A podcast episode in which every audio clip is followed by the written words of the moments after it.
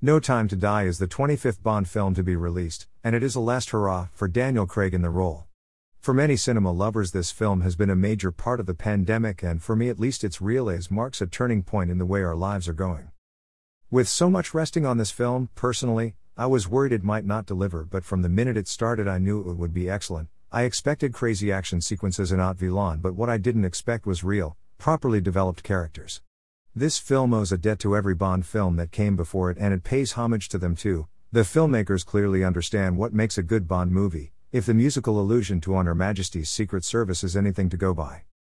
The film suffers at points because it is too long and yet there is very little I would want removed.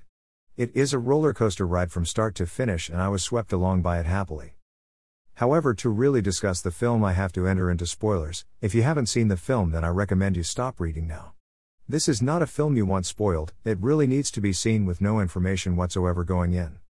So, with that out of the way, we can discuss the fact this film shows that you can bring Bond into the modern age without removing everything that makes him who he is.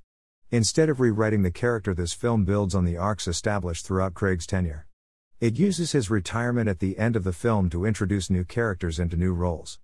Lashana Lynch's Nomi is the new 007 and a complete badass. Madeleine Swann returns from Spectre and becomes one of the most interesting characters in Bond history. Like Diana Rigg, she becomes much more than the Bond girl archetype and is able to grow. The film also includes some careful LGBT representation, without shoving it down your throat. Q mentions he is expecting a man for dinner and nothing more is said. Q is still the tech genius, he just has a few more layers.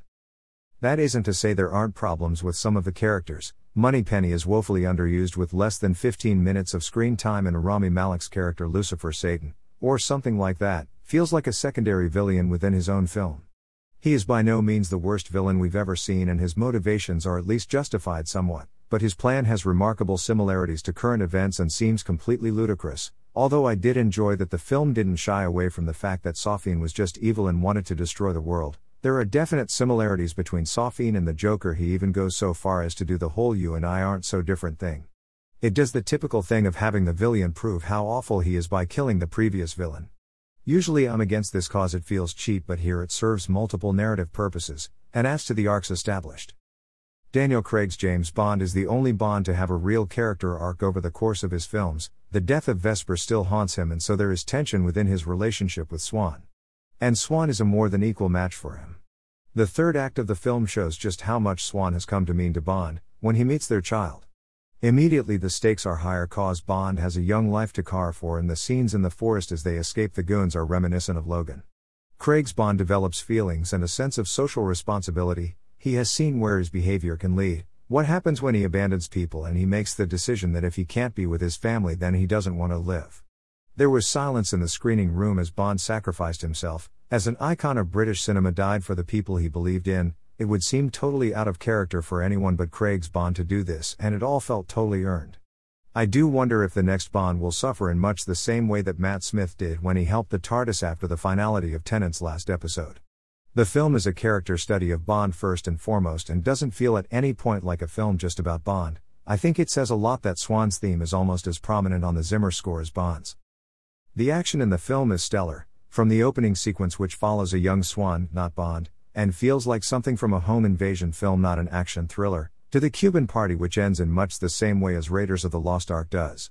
Each scene is eventful and thrilling, yet the film isn't stuffed with them, and although the 2.45 hours running time is long, I wouldn't want to remove anything.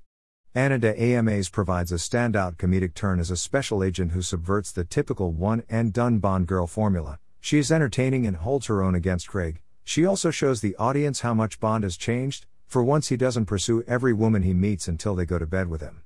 In fact, there is very little of that in the film. This is by no means a perfect film, but as an end to a quintet of films that have defined the last two decades, it's really excellent. I had a thoroughly enjoyable time and I would recommend it to everyone. Go see it in the cinema, sit back and watch in awe as a cinematic icon goes out in style.